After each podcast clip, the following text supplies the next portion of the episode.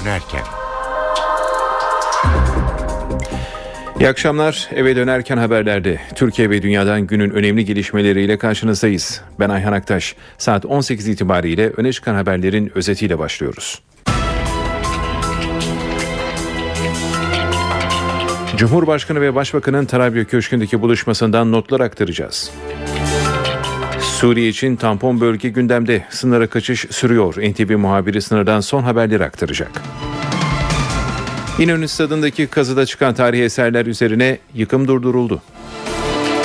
Süper Loto rekora koşuyor. 10 trilyonu geçen büyük ikramiye için bayilerin önünde kuyruktan notlar aktaracağız. İspanya'da tren faciası nedeniyle ulusal yaz. Tunus'ta muhalefet liderine suikast nedeniyle ulusal yaz var.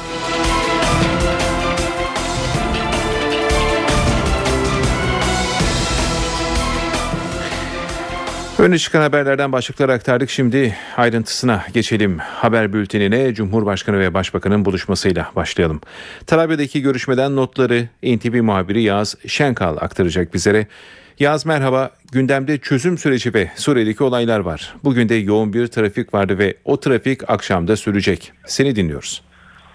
Başbakan Erdoğan biraz önce yaklaşık bir dakika önce buraya şu anda bu yayını yaptığımız Tarabya Huber Köşkü'ne geldi ve masada neler olacak? Türkiye sınırındaki PYD el Nusra çatışması ve teröre çözüm süreci görüşecek. Bu aslında rutin bir görüşme her, her perşembe günü Başbakan Erdoğan'la Cumhurbaşkanı Abdullah Gül görüşüyorlar. Genelde Ankara'da oluyordu bu görüşmeler ama bu kez İstanbul'da gerçekleşiyor. Cumhurbaşkanı Gül İstanbul'da olduğu için bugün yoğun bir trafiği vardı Cumhurbaşkanı Gül'ün.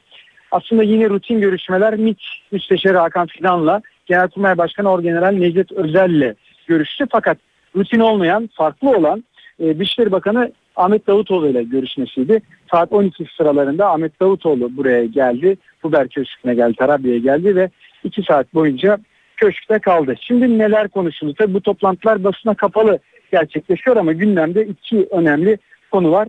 Onlardan biri PKK'ya PKK'nın bir kolu olan PYD ile El-Kaide'nin bir kolu olan El-Nusra'nın Suriye sınırındaki çatışmaları tabi bunun Türkiye'ye etkisi Suriye'deki çatışmaların çözüm sürecine nasıl etki edebileceği konuşuluyor. Erbil'deki Kürt konferans hazırlıkları PKK'nın şehir dışına ne oranda çekildiği, PKK'ya yeni katılımlar oldu. Bu özellikle devletin resmi ağızları tarafından dile getirilen bir söz. PKK'ya yeni katılımlar olduğu bilgisi. İşte burada Başbakan Erdoğan'la Cumhurbaşkanı Gül de bu konuları konuşacaklar. Dün Ankara'da bir toplantı vardı. Yine Başbakan Erdoğan başkanlığında toplanmıştı. MİT Başkanı, MİT Müsteşarı ve Genelkurmay Başkanı da katılmıştı. Onlar Başbakan'dan önce buraya geldiler ama asıl detaylı bilgi, asıl önemli bilgi Başbakan Erdoğan burada verecek Cumhurbaşkanı gibi Suriye zirvesi hakkında bilgi verecek. Orada neler konuşulmuştu? Bugün e, manşetlere de yansıyan iddialar vardı. Askeri seçenek dahil tüm olasılıkların değerlendirildiği. Tampon bölgenin de tartışıldığı belirtiliyordu. İşte orada Ankara'da, dün Ankara'da konuşulan bilgiler bugün burada Cumhurbaşkanı'na aktarılacak. Şimdi Başbakan Erdoğan bir iki dakika önce buraya geldi. Saat 7'de yani bir saat sonra Harp Akademileri komutanlığında mezuniyet töreni var ve devletin zirvesi orada toplanacak. Buradaki görüşmenin de yaklaşık bir saat süreceğini tahmin ediyoruz. Ve saat 7 sularında da Başbakan Erdoğan'la Cumhurbaşkanı Gül buradan Tarabya Köşkü'nden ayrılarak Harp, Harp Akademileri Komutanlığı'na giderek mezuniyet törenine katılacaklar. Teşekkürler Yaz. Evet Suriye sınırında çatışmalar sürüyor. Ankara'da siyasi gündemi kökten değiştirecek bir seçeneği gündemine aldı. Daha önce gündeme gelen ancak karşılık bulmayan tampon bölge ihtimali bu kez ciddi şekilde konuşuluyor. Konu dün Başbakan Tayyip Erdoğan başkanlığında yapılan zirve toplantısında masadaydı. Suriye'nin kuzeyindeki PYD Nusra çatışmaları Başbakan Recep Tayyip Erdoğan, bakanlar, Genelkurmay Başkanı ve MİT Müsteşarı'nın katıldığı toplantıda tüm yönleriyle değerlendirildi. Zirvede özerk bir Kürt yönetimi ihtimaline karşın askeri seçenek, çatışmaların sınırın Türkiye tarafına verebileceği zararlara karşı da tampon bölge ihtimali masaya yatırıldı. Bir diğer alternatifte yine Türkiye'nin ilan edeceği uçuşa yasak bölge. Toplantıda Suriye sınırındaki Türk Silahlı Kuvvetleri unsurlarının durumu hakkında da bilgilendirme yapıldı. Kaçakçılıkla mücadele konusunda da katılımcılara briefing verildi. Hükümetin sınır hattını askeri açıdan güçlendirme yönünde de kararlılık beyan ettiği öğrenildi. Zirvede süresi 20 Eylül'de dolacak Suriye'ye asker gönderme yetki tezkeresi de değerlendirildi. Suriye sınırındaki çatışmalardan seken kurşunlar nedeniyle bir can kaybı daha. Rezulayn'da PYD ile El Nusra çatışması sırasında sınır aşan kurşunlarla geçen haftada 17 yaşındaki Mahsun Ertuğrul hayatını kaybetmiş. 16 yaşındaki Mehmet Gündüz de evinde televizyon izlerken camdan giren havan mermisiyle başından yaralanmıştı. Tedavi için Ankara'ya Hacettepe Üniversitesi Hastanesi'ne götürülen Gündüz 8 gündür verdiği yaşam mücadelesini kaybetti. 16 yaşındaki Gündüz'ün cenazesi Ceylanpınar'a getirilerek toprağa verildi. Babası inşaat işçisi olan Mehmet Gündüz 4 çocuğun en büyüğüydü, lise öğrencisiydi.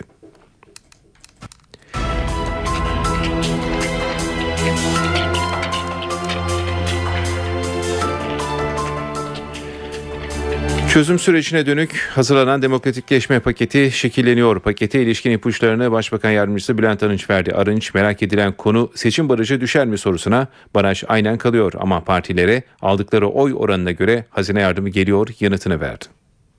Demokratikleşme paketi tamamlandı. Başbakan Recep Tayyip Erdoğan'a sunuldu. Paket seçim barajının korunmasını öngörüyor. Ek tedbirlerle temsilde adaleti sağlayacak adımlar atılması planlanıyor. Başbakan Yardımcısı Bülent Arınç, gazetelerin Ankara temsilcileriyle iftar yemeğinde bir araya geldi. Güncel gelişmeleri değerlendirdi. Demokratikleşme paketiyle ilgili çalışmaları tamamlayıp Başbakan Recep Tayyip Erdoğan'a sunduklarını söyleyen Arınç, yönetimde istikrar için seçim barajının muhafaza edilmesi gerektiğini düşünüyoruz. Ek tedbirlerle temsilde adaleti sağlayacak düzenlemelerse yapılabilir dedi. Bütün partilere oy oranlarına göre hazine yardımı getirilmesini düşündüklerini açıkladı. Arınç, demokratikleşme paketi konusunda son kararı Başbakan Erdoğan'ın vereceğini söyledi. Düzenlemelerin Ekim ayında meclise gelebileceğini kaydetti. Yaşanan olayların ülkeyi def gibi gerdiğini söyleyen Arınç, PKK'ya katılımların arttığı yönündeki iddiaları da değerlendirdi. Katılımların yüksek olduğu kanaatinde değiliz dedi. Başbakan yardımcısı Arınç, bir iki ay içinde PKK'nın tüm unsurlarının sınır dışına çıkması durumunda çözüm sürecinin zarar görmeden ilerleyeceğini söyledi. Arınç, Suriye'de gelinen noktayı da olumsuz olarak niteledi.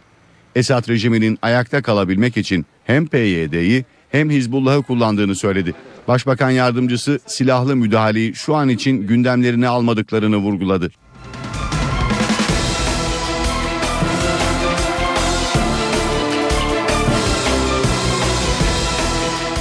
Gezi Park olayları ile ilgili sanatçıların hükümete tepki olarak Times gazetesine verdiği tam sayfa ilan Ankara'da tepki yarattı. Başbakan Erdoğan'ın siyasi baş danışmanı Yalçın Akdoğan, böylesine hezeyanlarla ve siyasi polemiklerle dolu bir ilanın The Times'ta yayınlanması bu gazetenin saygınlığına gölge düşürdü dedi. Akdoğan, Cumhuriyet tarihinin en önemli reformlarını hayata geçiren bir yönetimi diktatöryal şekil, şekliyle suçlamanın açık bir densizlik olduğunu savundu. Bu yaklaşım Türkiye toplumunun büyük bir bölümüne karşı açıkça nefret suçu işlemekte ve milli iradeye saygısızlık yapmaktadır, dedi.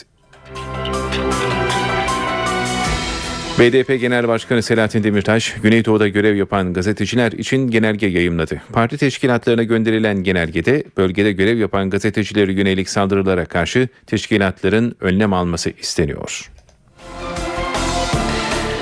Balyoz davasının Yargıtay'daki temiz duruşmasında sanık avukatlarından Mahir Işıkay davada tanıklık yapmayan Genelkurmay eski başkanı İlmi Özkök'ü suçladı.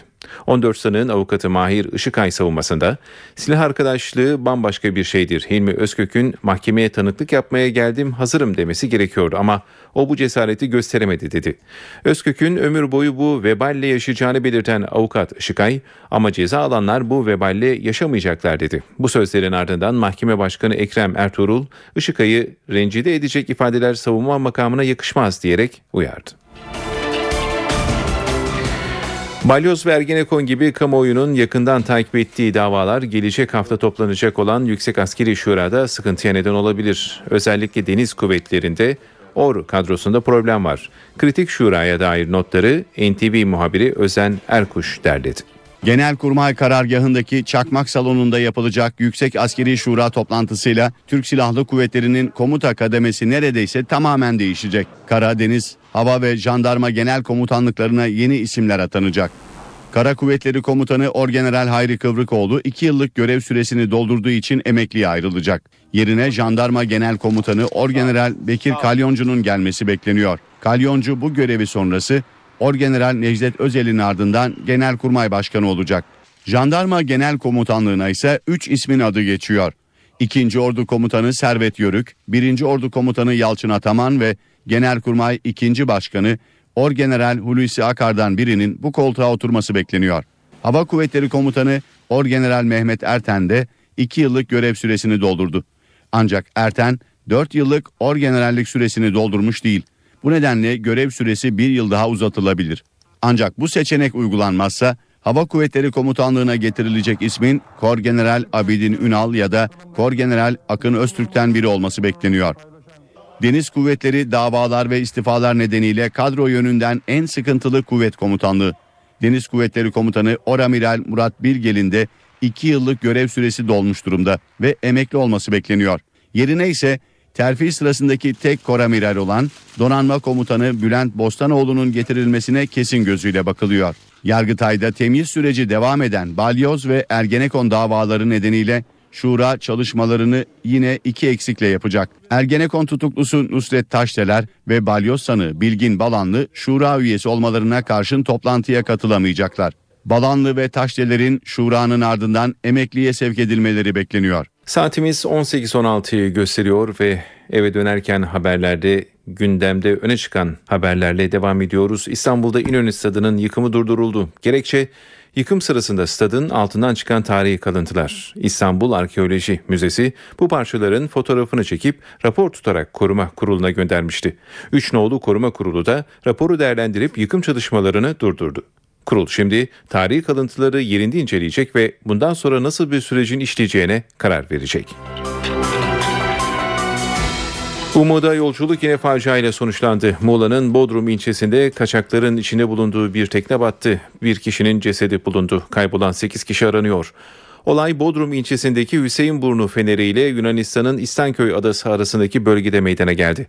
İçinde yaklaşık 40 kaçağın bulunduğu iki tekne İstanköy adasına giderken Yunan sahil güvenlik ekipleri tarafından fark edildi. Yakalanan ilk teknedeki kaçakların ikinci tekneden söz etmesi üzerine 9 kaçak göçmenin kayıp olduğu belirlendi. Aramalarda bir cesede ulaşıldı. Kayıp 8 kişi aranıyor. Arama çalışmalarını Türk ve Yunan sahil güvenlik ekipleri ortaklaşa yürütüyor. İzmir'de başörtülü öğrencilerin üniversiteye girmesini engellediği gerekçesiyle Profesör Esat Rennan Pekünlü hakkında 2 yıl hapis cezası verildi ve aynı suçlamayla bir dava daha açıldı. Başörtülü öğrencilerin eğitimini engellediği iddiasıyla yargılanan profesöre 2 yıl hapis cezası verildi. Yargıtay cezayı onadı. Ege Üniversitesi eski öğretim üyesi Profesör Esat Renan Pekünlü, Fatma Nur Gidal'ın okula başörtüsüyle girerken fotoğrafını çekip eğitim ve öğretim hakkını engellediği iddiasıyla yargılanıyordu. İzmir 4. Asliye Ceza Mahkemesi'nin 2 yıl 1 aylık hapis cezası kesinleşti. Daha önce de benzer bir suçtan ceza aldığı için Profesör Pekünlü'nün cezası ertelenmeyecek. İki hafta başörtülü bir şekilde derslerime girebildim. Daha sonra Renan Hoca kapıda beklemeyi başladıktan sonra kesinlikle binaya giremedim. Pekünlü hakkında yine aynı suçlamayla ikinci bir dava açıldı. Dört öğrencinin şikayeti üzerine açılan davada Pekünlü hakkında 12 yıla kadar hapis cezası isteniyor. İzmir 9. Asliye Ceza Mahkemesi'nde açılan dava sürüyor.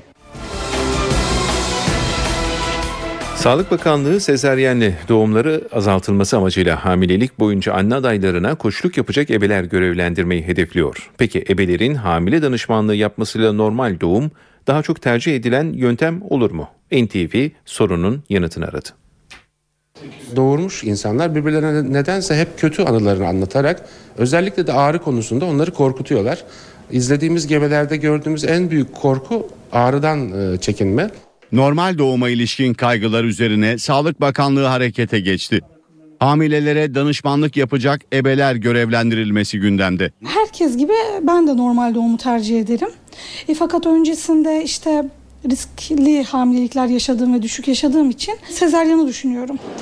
Hastayı hem psikolojik olarak hem de fiziksel olarak 9 ay boyunca e, doğuma hazırlama sürecidir. Benim gördüğüm kadarıyla en, azından yarısından çoğunda bu e, motivasyonlar normal doğumu sağlayabiliyor. Bir danışmanın olması çok faydalı olacağını düşünüyorum. Biraz böyle bir korku oluyor. E, devletin verdiği destek de çok önemli. Bilgi anlamında da destek olunması güzel bir şey olur. Uzmanlara göre hamilelere sadece ruhsal değil fiziksel olarak da destek verilmeli. Nefes egzersizleri yapması, ilerleyen e, açılmalarda pilates topu üzerinde esnemeler yaparak olayı daha da hızlandırması, kalp atışlarının takibi. Bunlar eğitimli ebelerle, dulalarla, gebe koçlarıyla, doğum koçlarıyla çok daha kolay hal alıyor.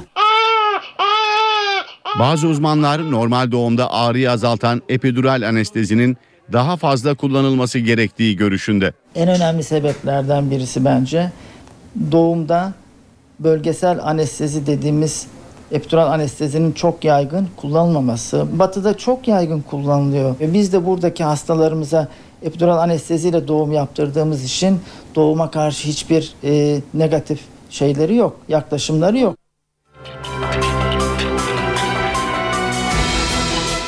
Ebeden yardım alacak anne adayı çalışıyorsa doğum iznini uzatan düzenlemede yolda. Çalışma Bakanı hem anne çocuk bağı hem de kadın istihdamını etkilemeyecek bir formül üzerinde çalıştıklarını söyledi. 4 ayın 6 ay olması konusu e, herkesin talep ettiği bir konu. 6 ay olabileceği gibi 4 aydan da fazla olabilir. Bir ara olabilir, bir, bir formül e, bulunacak. Doğum iznini uzatan düzenlemede sona gelindi. çerçevesinde Çalışma ve Sosyal Güvenlik Bakanı Faruk Çelik, yeni yasa düzenlemenin Ekim ayında meclis gündemine geleceğini söyledi. buradaki problem 6 ay meselesi değil. Çocuk ve anne ilişkisinde 6 ay yeterli olmadığını da söyleyebiliriz. Bir taraftan istihdam diyeceksiniz, bir taraftan bu süreleri uzatacaksanız e, meydana gelecek olan e, istihdamla ilgili sorunu çözecek başka bir formül bulmanız gerekiyor. Onun için bu gerçekten süresi hassas bir konu. Bakan Çelik, yabancı bakıcılarla ilgili son düzenleme sonrasında kayıt dışılık sorununun azaldığını da söyledi. Kadın istihdamında ve kadındaki kayıt dışılığa gelince ağırlıklı olarak önümüze çıkan ev hizmetleri ve benzeri e, mevsimlik e, işçiler e, tarım kesiminde yoğunluk arz etmekte. Yurt dışından Türkiye'de ev hizmetleri için gelen şu anda çalışan sayısı kayıtlı olarak 16 bine yükseldi. Mütekabiliyet yasasının çıkmasıyla yabancılara Türkiye'de gayrimenkul satışı patladı. Geçen yılın ilk 6 ayında 55 ülkeden 3000 kişi Türkiye'de mülk edinmişti. Bu yılın aynı döneminde 88 ülkeden 7000'in üzerinde mülk satışı oldu. Mütekabiliyet yasası çıktı, yabancılara mülk satışı ikiye katlandı. Bu yılın ilk 6 ayında yabancılara 7 binden fazla gayrimenkul satıldı. Yabancı ülkelerin vatandaşlarının Türkiye'den gayrimenkul edinmelerine olanak sağlayan yasa etkisini göstermeye başladı. Çevre ve Şehircilik Bakanlığı verilerine göre geçen yılın 6 ayında 55 ülke vatandaşı Türkiye'den taşınmaz satın aldı. Yasanın yürürlükte olduğu 2013'ün aynı döneminde ise sayı 88'e yükseldi. Geçen yılın ilk 6 ayında 3743 yabancıya 307 arsa, 2801 konut olmak üzere toplam 3107 taşınmaz satışı gerçekleştirildi. Bu yılın aynı döneminde sayı ikiye katlandı ve 7761 yabancıya 916 arsa, 6229 konut olmak üzere 7145 gayrimenkul satışı yapıldı. Geçen yılın Ocak-Haziran döneminde İngilizler aldıkları 697 mülkle ilk sırada yer almıştı. Bu yılın aynı döneminde ise 1567 Rusya Federasyonu vatandaşı Türkiye'den 1388 gayrimenkul satın aldı. Bu yıl Rusya'yı 720 taşınmazla İngiltere, 653 taşınmazla Almanya, 469 taşınmazla Norveç ve 323 taşınmazla Suudi Arabistan izledi. Gezi eylemlerinin ardından Twitter mesajları takip alınmıştı. Hükümet hukuki yükümlülükleri için Twitter'ın Türkiye'de büro açmasını istemiş. Twitter yönetimi ise bazı gerekçelerle buna yanaşmamıştı. Şimdi bu gerekçeler ortadan kaldırılıyor. Hazırlanan so- sosyal medya taslağında siber suçlar için öngörülen hapis cezası kaldırıldı. ofis açmaları, muhatap bulundurmalarını talep etmekten doğal bir şey yok. Başka ülkelerde bunu yapıyorlar.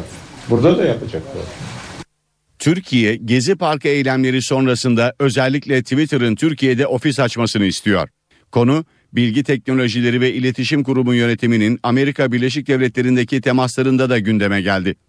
Yapılan değerlendirmelerin ardından sosyal medya firmalarının en büyük endişelerinden biri olan siber suçlar için tanımlanan hapis cezasında değişiklik formülü geliştirildi. Ulaştırma, Denizcilik ve Haberleşme Bakanı Binali Yıldırım firmaların endişelerini giderecek bir çalışma başlattıklarını açıkladı. yer sağlayıcılar, hizmet sağlayıcıların Türk hukukuna göre suç teşkil edecek bir iş ve işleme karışması halinde hapis cezası var. Bu hapis cezası adil olmadığını düşünüyorlar. Bu hapis cezasından ziyade yani bir e, para cezasına dönüştürülebilir. Bu yönde bir çalışma var. Bakan Yıldırım önümüzdeki yasama yılında meclis gündemine gelecek olan düzenlemenin internet özgürlüğünü kısıtlamayacağını da vurguladı. Bizim sosyal medyayı e, kısıtlamaya yönelik hiçbir çalışmamız yok. Sosyal medyada özgürlük alanıdır. Ama sosyal medya sorumsuz medya değil. Bu imkanı suç amaçlı kullanmaya başladığınız zaman bu altyapıyı bunun bir hesabının veren birileri olması lazım. Özgürlükleri kısıtlamadan yapabilecek tarzda çeşitli mekanizmaları devreye sokuyoruz. Türkiye'de üstün zekalıların öğrenim gördüğü tek ilkokul 4 artı 4 artı 4 sistemine geçince 4. sınıftan 5'e geçen öğrenciler açıkta kaldı. Küçük dahiler okullar için okulları için mahkemeye gittiler.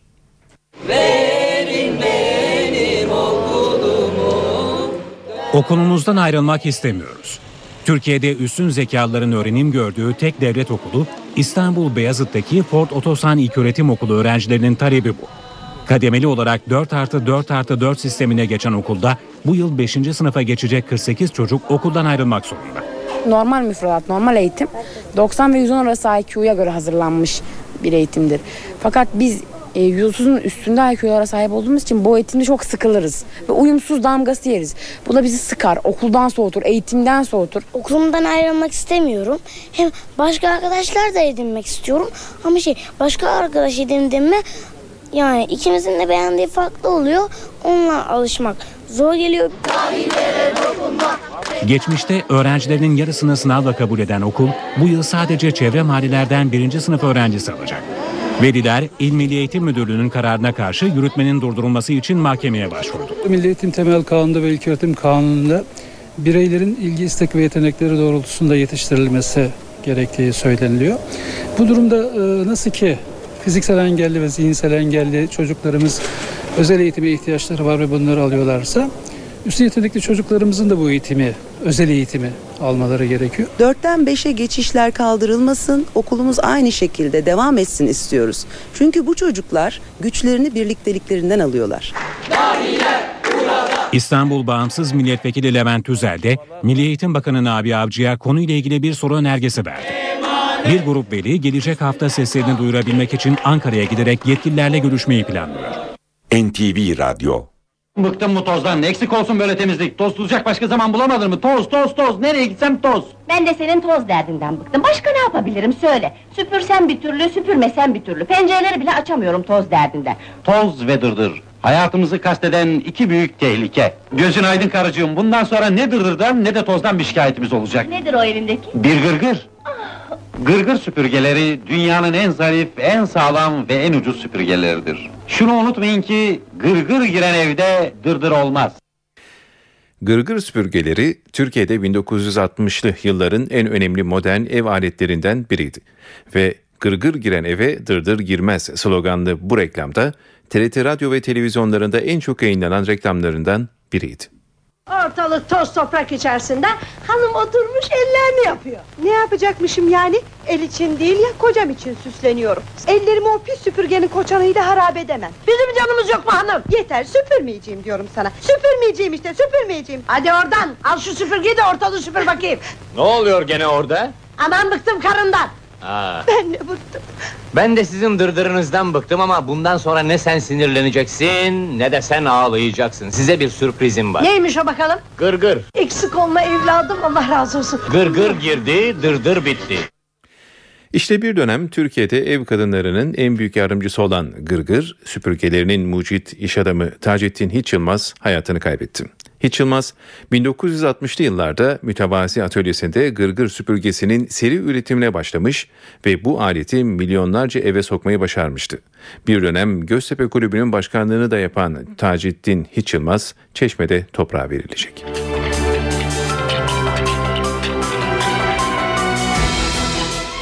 İzmir Büyükşehir Belediyesi'nde 10 bin işçi grev için grev kapıda. DİSK Genel İş Sendikası ile Büyükşehir Belediyesi arasındaki görüşmelerde gece yarısına kadar sonuç alınamazsa işçiler yarın genel greve gidecek. Ulaşım ve itfaiye dahil Büyükşehir Belediyesi'nin tüm hizmetlerinde olacak grev nedeniyle İzmirlileri kritik bir dönem bekliyor. Bankaların kart aidatları dışında gönderdiği bilgilendirme mesajları içinde vatandaştan para alınıyor mu? Sanayi Bakanı Nihat Ergün konuyu gündeme getirdi ve uyarı amaçlı kısa mesajlardan para alındığını açıkladı. Telefonunuza A Bankası'ndan günde 3 kere 2 kere mesaj geliyor. Evet kredi kartınızın işte ödemesine şu gün şu kadar gün kaldı. Şu kadar hesabı var. İşte bilmem EFT talimatınız yerine e, gelecek. Geldi, gelmedi. Ya ben senden böyle bir mesaj istemiyorum. Bu mesajı niye gönderiyorsun? Yani siz de baştan zannediyorsunuz ki bu iyi niyetli bir bilgilendirme mesajı. Ne iyi bankamız var. Bizi her vesileyle bilgilendiriyor. Ha meğer öyle değilmiş. Yani meğer o mesajı bize satıyormuş adam. Mesajdan para kazanmak için bize mesaj atan bir bankacılık sistemi. Şimdi sizin için bizim için bireysel olarak düşündüğümüzde yani ne olacak ki 1 lira 1 lira gelmiştir yani ekstremizde 1 lira fazla görülmektedir. Ama onlar için milyonlarca 1 lira kazanç demek. Böyle bir bankacılık olmaz. Ve bugün pek çok evde konuşulan büyük ikramiyeye geçelim. Haftalardır devreden Süper Loto'da büyük ikramiye 10 milyon lirayı aştı. Çekiliş bu akşam yapılacak. Kupon yatırma süresi dolmak üzere ve bayilerin önünde kuyruk var. NTV muhabiri Gözde Kuyumcu o bayilerin birinin önünde bize notlarını aktaracak. Gözde seni dinliyoruz. Evet 6 hafta geride kaldı ve Süper Loto'da halen altı tutturabilen olmadı. Ve 7. haftadayız. Bugün çekiliş yapılacak saat 21.30'da. Şansını denemek isteyenler de saat 21'e kadar bayilere gidebilir. Biz de şu anda tarihi Eminönü'nde Nimet abla bayisinin önündeyiz. Ve tabii burada da hareketlilik var. İş çıkışında olmasının etkisiyle vatandaşlar gelerek şansını denemeye çalışıyor. 1 ile 54 arasında 6 rakam seçiliyor. Bir kolon 1 lira herkes bütçesine göre oynuyor tabii ve e, gişelerin kapanış saati saat 21 21'e kadar oynanabilir. Şu anda ikramiye yaklaşık 13 milyon lirayı bulmuş durumda ancak akşam saatlerine kadar ikramiyenin yaklaşık olarak 15 milyona ulaşması bekleniyor. Ve 6 hafta geride kaldı demiştik. Bu haftada yine 6 tutturabilen olmazsa 7. haftayı da geride bırakmış olacağız. Biz de izleyip göreceğiz bakalım bu hafta tarihi çıkacak mı? Evet Gözde Kuyumcu'ya teşekkür ediyoruz. Para ve sermaye piyasalarında bugünkü tabloya bakalım. CNBC'den Enis Şener'de dinliyoruz? İyi akşamlar. ABD ve Avrupa cephesinden güçlü ekonomik veriler geldikçe Türkiye gibi gelişen piyasalar üzerinde baskı artıyor. Ekonomilerin toparlanmasıyla parasal genişlemelere son verileceği endişesi yatırımcıların riskten kaçmasına açan en büyük neden olarak gösteriliyor.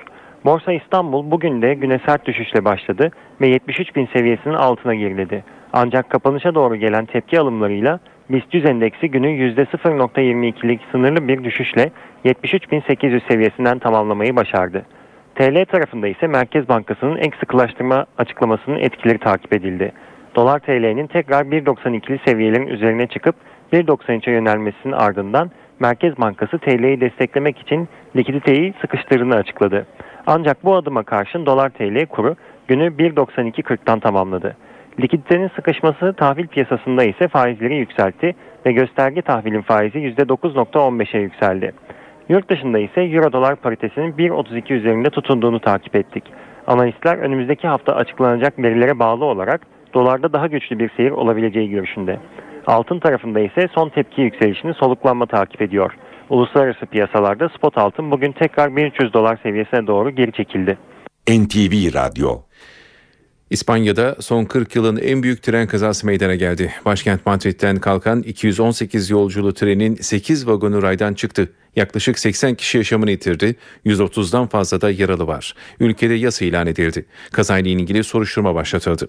İlk bulgular aşırı hızı işaret ediyor. İspanyol medyasına göre tren devrildiği virajda hız limitinin iki katı süratle gidiyordu.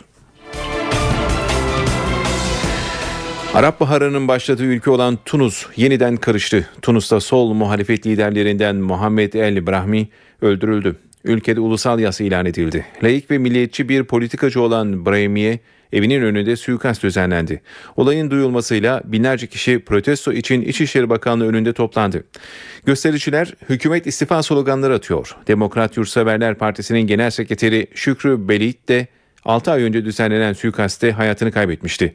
Belid'in ölümünün ardından ülke genelinde protesto gösterileri düzenlenmiş ve gelen tepkiler üzerine hükümet istifa etmişti.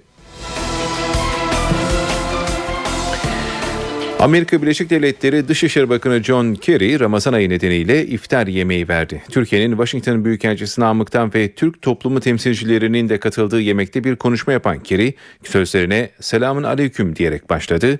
Ramazanınız mübarek olsun diyerek bitirdi. Amerika Birleşik Devletleri Dışişleri Bakanı John Kerry iftar verdi. Salondaki misafirlerini selamün aleyküm diyerek selamladı. Kerry tüm dünyadaki Müslümanların Ramazan ayını kutladı. Dayanışma çağrısında bulundu. 2 yaşında çocuk belki brokoliden veya başka bir şeyden nefret eder ama diğer çocuklardan ve insanlardan nefret etmez. Onlar nefreti öğreniyorlar. Bu öğretilen bir şey. Bu nesilden nesile geçen bir şey. John Kerry Türkiye'nin Washington Büyükelçisi Namık'tan ve Türk toplumu temsilcilerinin de katıldığı yemekte Orta Doğu'daki sorunlara da dikkat çekti. İsrail ve Filistinliler arasında, Sünni ve Şiiler arasında birçok farklı azınlıklar ve birçok farklı insanlar arasında kalıcı barış ve güvenliğin sağlanmasına hiçbir zaman bugünden daha fazla ihtiyaç duyulmamıştı. Dinler arası diyalog ve saygı çağrısına bulunan Kerry konuşmasını Ramazanınız mübarek olsun sözleriyle bitirdi.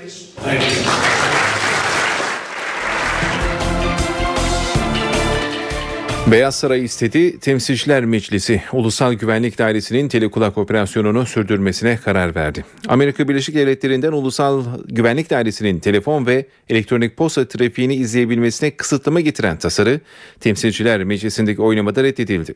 Böylece devlet 300 milyon Amerikalının telefon ve internet iletişimleri hakkında bilgi toplamaya devam edebilecek. Beyaz Saray, oylamadan önce telekulak operasyonunun sona erdirilmesi durumunda terörle mücadelenin büyük zarar göreceği uyarısında bulunmuştu. Dinleme programı şu anda Moskova'da bulunan eski CIA çalışanı Edward Snowden tarafından ifşa edilmişti. Dünyanın beklediği bebek doğdu ve merakla beklenen adı da belli oldu. İngiliz kraliyet ailesinin en yeni üyesi tahtın 3. varisi 7. George oldu. George Alexander Louis İngiliz kraliyet ailesinin en genç üyesinin adı bu. Prens William ve eşi Cambridge Düşesi Catherine ilk bebeklerine George Alexander Louis adını verdi. Pazartesi günü dünyaya gelen yeni varis Cambridge Prensi George olarak anılacak. George, İngiliz kraliyet ailesinin tercih ettiği geleneksel bir isim. İngiltere tarihinde George isminde 6 kral var. Onlardan sonuncusu Kraliçe 2. Elizabeth'in babası yani 6. George. George ismi bebeğin doğumu öncesi İngilizler arasında yapılan bahislerde de birinci sırada yer alıyordu. Alexander ismi ise kraliçenin isimlerinden olan Alexandra'dan esinlenilmiş. Annesi Catherine'in bu ismi özellikle istediği konuşuluyor. Louis ismi ise Prens William'ın dördüncü ismi. Minik prensin adı İngilizleri memnun etmişe benziyor. Harika, tarihi bir isim. Hem modern hem de tarihi bir isim seçmişler. Pazartesi günü dünyaya gelen Prens George, İngiliz kraliyet ailesinde tahtın üçüncü varisi konumunda. Saatimiz 18.44'ü gösteriyor ve gündemdeki gelişmelerle bültenimize devam ediyoruz. Dünyanın en pahalı şehri açıklandı. Tahminlerin aksine ilk sırada ne Amerika'dan ne Uzak Asya'dan Afrika ülkesi Angola'dan bir şehir var. Luanda şehri o kadar pahalı ki bir tabak salata 100 liraya bir fincan kahve ise 16 liraya satılıyor. Times dergisi yabancılar için dünyanın en pahalı şehirlerini yayınladı. Mercer adlı danışmanlık firmasının yaptığı araştırmaya dayanan listede beklenmedik bir şehir başı çekiyor. 214 şehir arasında Angola'nın başkenti Luanda ilk sırada. Araştırma verileri kente iki yatak odalı bir evin aylık kirasının yaklaşık 13 bin liraya çıktığını gösteriyor. Luanda'da bir tabak salatanın 100 liraya satıldığı restoranların olduğuna da işaret ediliyor. Listeye göre en pahalı ikinci şehir Rusya'nın başkenti Moskova. Üçüncü şehir ise Japonya'nın başkenti Tokyo. Moskova'da bir kahve içmek isterseniz yaklaşık 16 lira ödemeniz gerekiyor. Tokyo'da ise 1 litre su 4 liraya satılıyor. Listede Hong Kong ve Sydney gibi şehirlerde bulunuyor. Hamburgerin bile 25 lira civarında olduğu Cenevre, Zürih ve Bern şehirleri de listede ön sırada yer alanlar arasında. Şimdi günün öne çıkan spor haberlerinde sıra. Galatasaray yeni sezona yoğun tempoda hazırlanıyor. Sarı Kırmızılarda en fazla dikkat çeken oyuncu Wesley Sneijder. Slovenya kampında soruları yanıtlayan Hollandalı Yıldız, taraftara geçen sezondan çok farklı bir Sneijder izleteceğini söyledi. Sneijder 10 numaralı formayı kendisine veren Melo'ya da teşekkür etti. Galatasaray'ın geçen sezonun devre arasında Inter'den kadrosuna kattığı Wesley Sneijder beklentilerin uzağında kalmıştı. Hollandalı Yıldız yeni sezona ise çok farklı bir görüntüde giriyor. Performansıyla Slovenya kampının yıldızı olan Hollandalı oyuncu çalışmaların hem kendisi hem de takım için olumlu geçtiğini söyledi. Uzun bir dönem futbol oynamadıktan sonra zor bir lige geldim. Adaptasyon süreci derken sonrasında yaşadığım sakatlık nedeniyle tam olarak yüzde yüzümü veremedim. İsteğim bu camiaya daha da fazlasını verebilmek. Bana güvenenleri ve taraftarları mutlu etmek istiyorum ve şu anda bunun için çalışıyorum. Inter'den sonra Galatasaray'a gelerek kariyerimde doğru bir adım attığımı düşünüyorum. 10 numaralı formayı Felipe Melo'dan devralan Hollandalı Yıldız yaptığı jest için Brezilyalı oyuncuya teşekkür etti. 10 numaralı forma benim için önemli çünkü kariyerim boyunca giydiğim, sevdiğim ve kendimi iyi hissettiğim bir numara.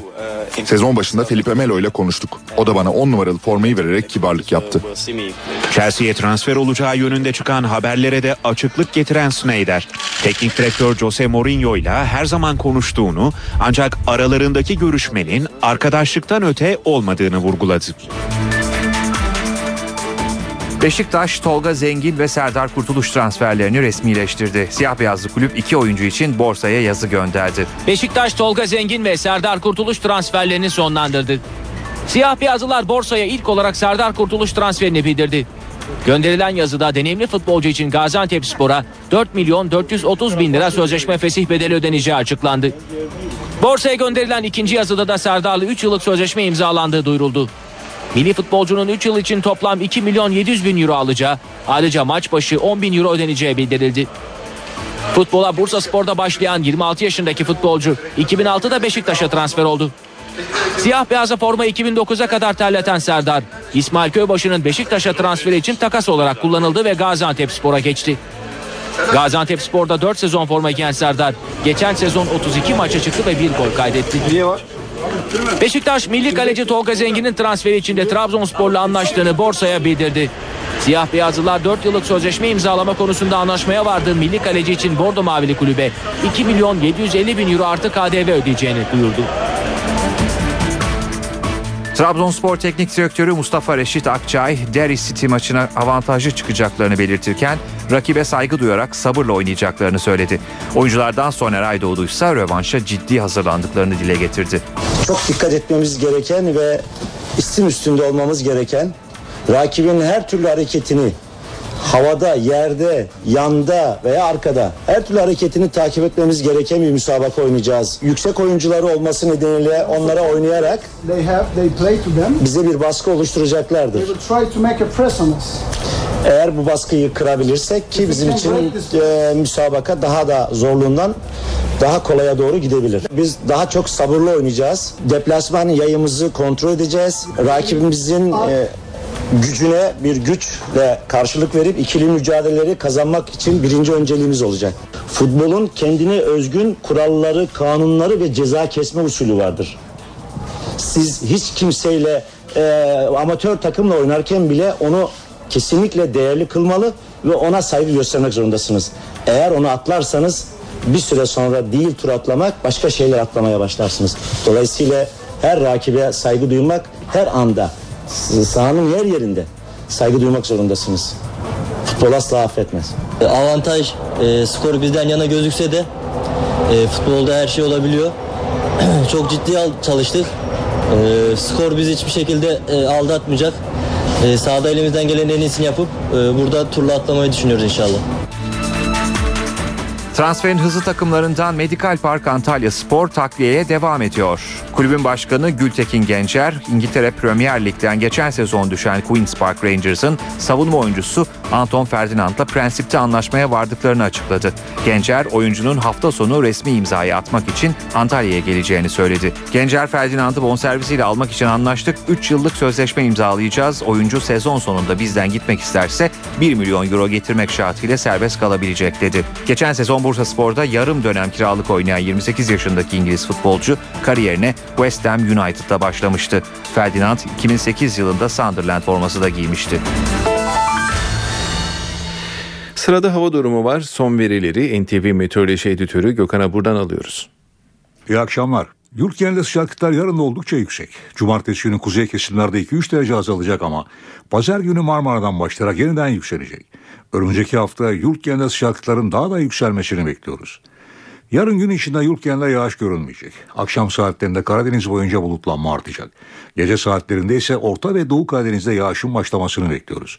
Cumartesi günü yağışlar Karadeniz boyunca aralıklara devam ederken Erzurum, Kars, Ardahan, Ağrı arasında yerel yağışlar görülecek. Marmara'nın kuzey kesimlerinde hafif yağışlar görülebilir. Orta ve Doğu Karadeniz ve Doğu Anadolu'nun doğusundaki yağışların pazar günü aralıklara devam etmesini bekliyoruz. İstanbul'da sıcaklıklar yükselmesini sürdürüyor. Yarın da hava açık. Sıcaklık gölgede 32 derece olacak ancak düşük nem bunaltıcılığı azaltacak. Gece sıcaklığı ise 20 derece. Ankara yarın da güneşli. Sıcaklık gündüz 30, gece ise 15 derece olacak. İzmir'de sıcaklık gölgede 34 derece çıkıyor ama sahillerde sert esecek rüzgar biraz da olsa serinlik vermeye çalışacak. İzmir'de gece sıcaklığı 22 derece olacak. Akdeniz boyunca sıcaklıklar yükselirken nem oranı biraz düşük.